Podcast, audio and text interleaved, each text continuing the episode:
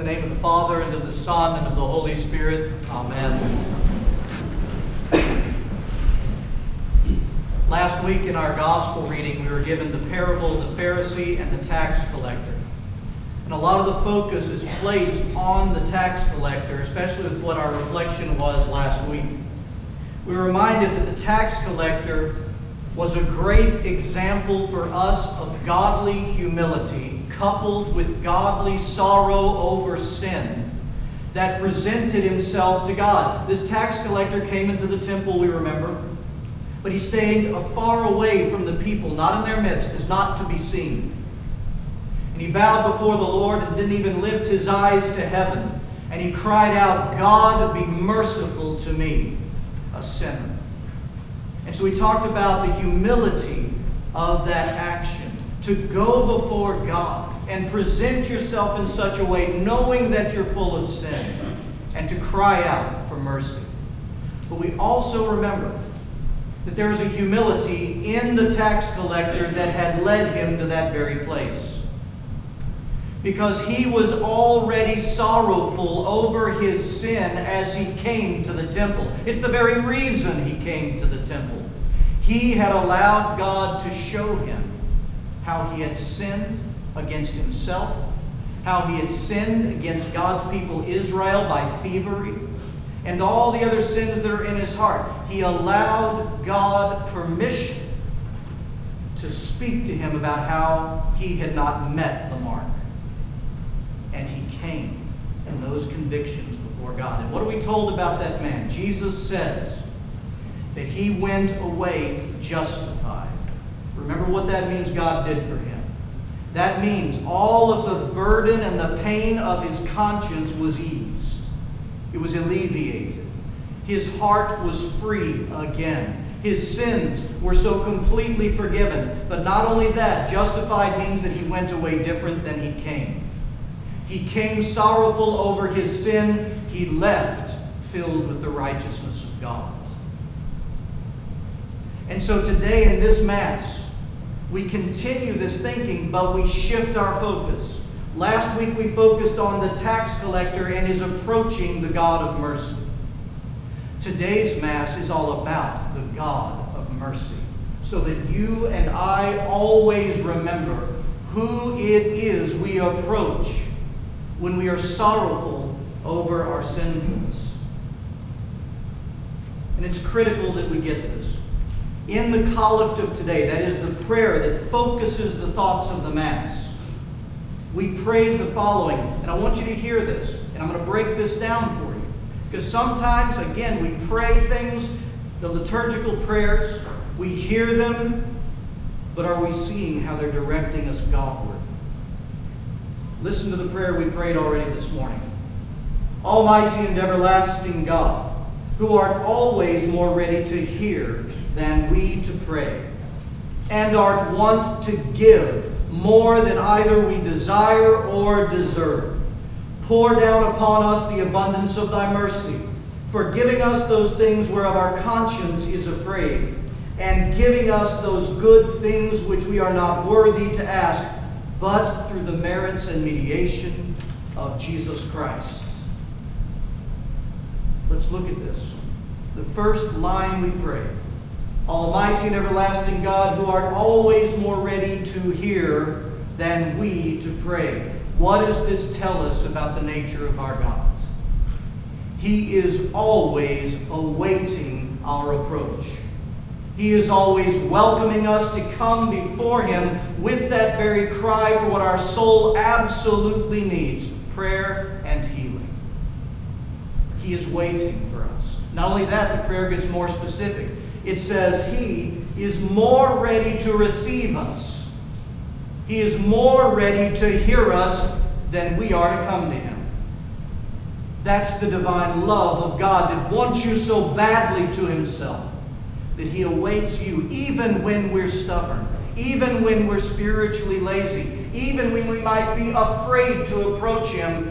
God awaits us at all times with a welcome to come to Him. Prayer continues and art wont to give more than either we desire or deserve. Not only is God waiting for us, when it says He is want to give more than we desire or deserve, that means this is the core of His desire.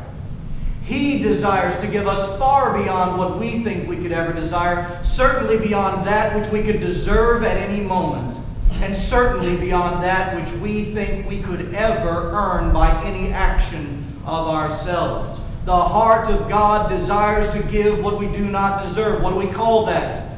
God's mercy. God's mercy.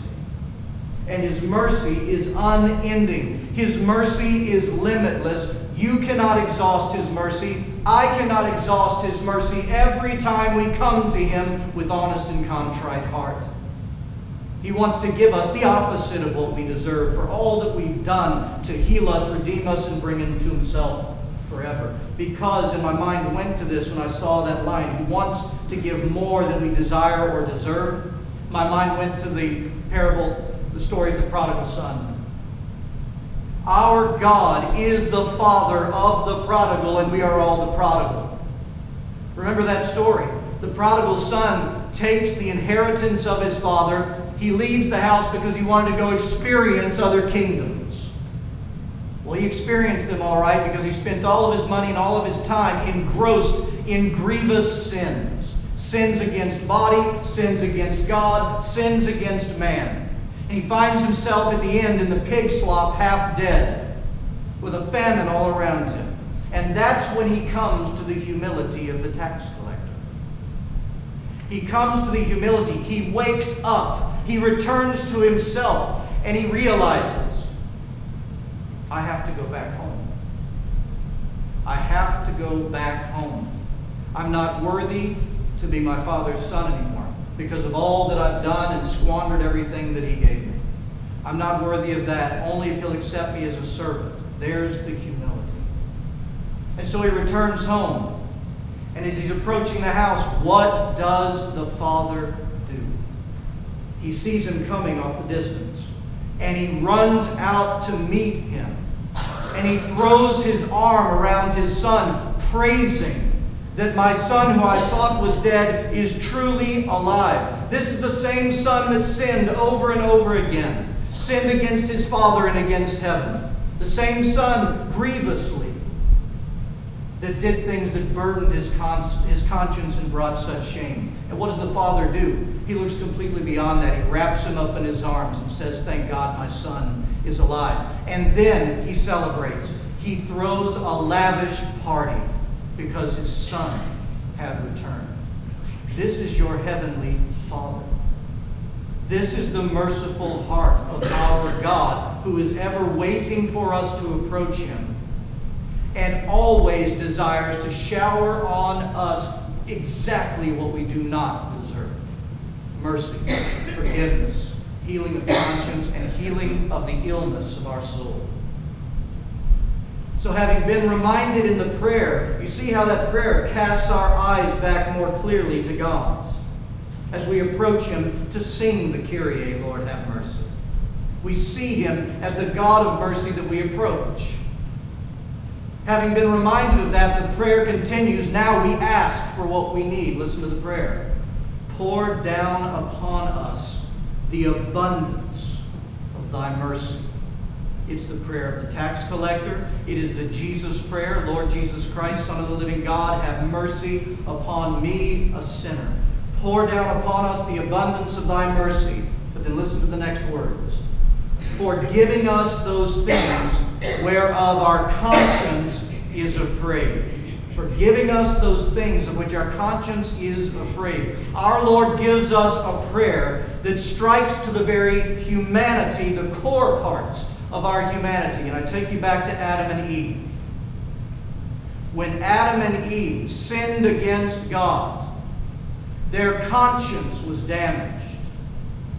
How do we know that? When God came calling for them in the garden, what did they do? They were afraid and they hid themselves. The opposite of what God wanted them to do, which was an invitation to come to Him. Their conscience, the burden of their conscience, the sin that they had committed, made them afraid to approach God. Isn't that like us far too often? We think that the sins we have committed, and because of the damage done to our conscience, we shy away from approaching to the God of mercy rather than running to Him and throwing ourselves before Him, knowing who He really is. And finally, it says, and giving us those good things which we are not worthy to ask, but through the merits and mediation of Jesus Christ. Now, Jesus is brought front and center as to why God always extends limitless mercy. Because the Son of God took on our flesh. The Son of God took on the illness of our soul, the condition of the fall, and He married it and joined it to His divinity. He took it into Hades, defeating death. He rose again and ascended, taking his place as our great high priest. So that when we come to him by his blood, by the incredible work of salvation wrought through all that he did, he offers it to God on our behalf. And mercy is poured out. Which is exactly why St. Paul in our epistle reading today, St. Paul says these words from 2 Corinthians chapter 3. And we have such trust through Christ to God. Not that we are sufficient of ourselves, to think of anything as being from ourselves, but our sufficiency is from God.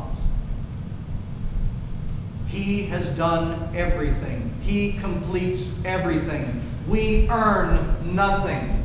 We come to Him to be washed, forgiven, and healed, and remain in the God of life who extends His life to us. He doesn't look and want to condemn, He looks and wants to forgive, mend, and show His mercy. So here's the question we ask ourselves if that is who He really is, and it is. If He is the God of all mercy, we are the ones with sin and damaged conscience. The question is this what keeps us? What keeps us from coming to Him as the tax collector? Why do we let fear in our humanity keep us from approaching God and experiencing the justification brought into the life of the tax collector?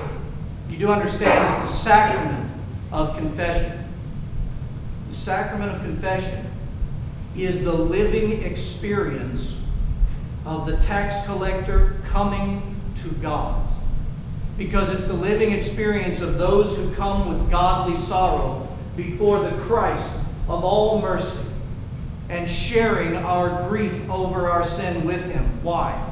So that the Great Physician might stretch forth His mercy and cover us, heal our wounded conscience, and make righteous what was unrighteous. Why do we not come to this God and experience that? Let that be a question that you allow the Holy Spirit to probe in you for your freedom, for your peace, and for your salvation. In the name of the Father, and of the Son, and of the Holy Spirit. Amen.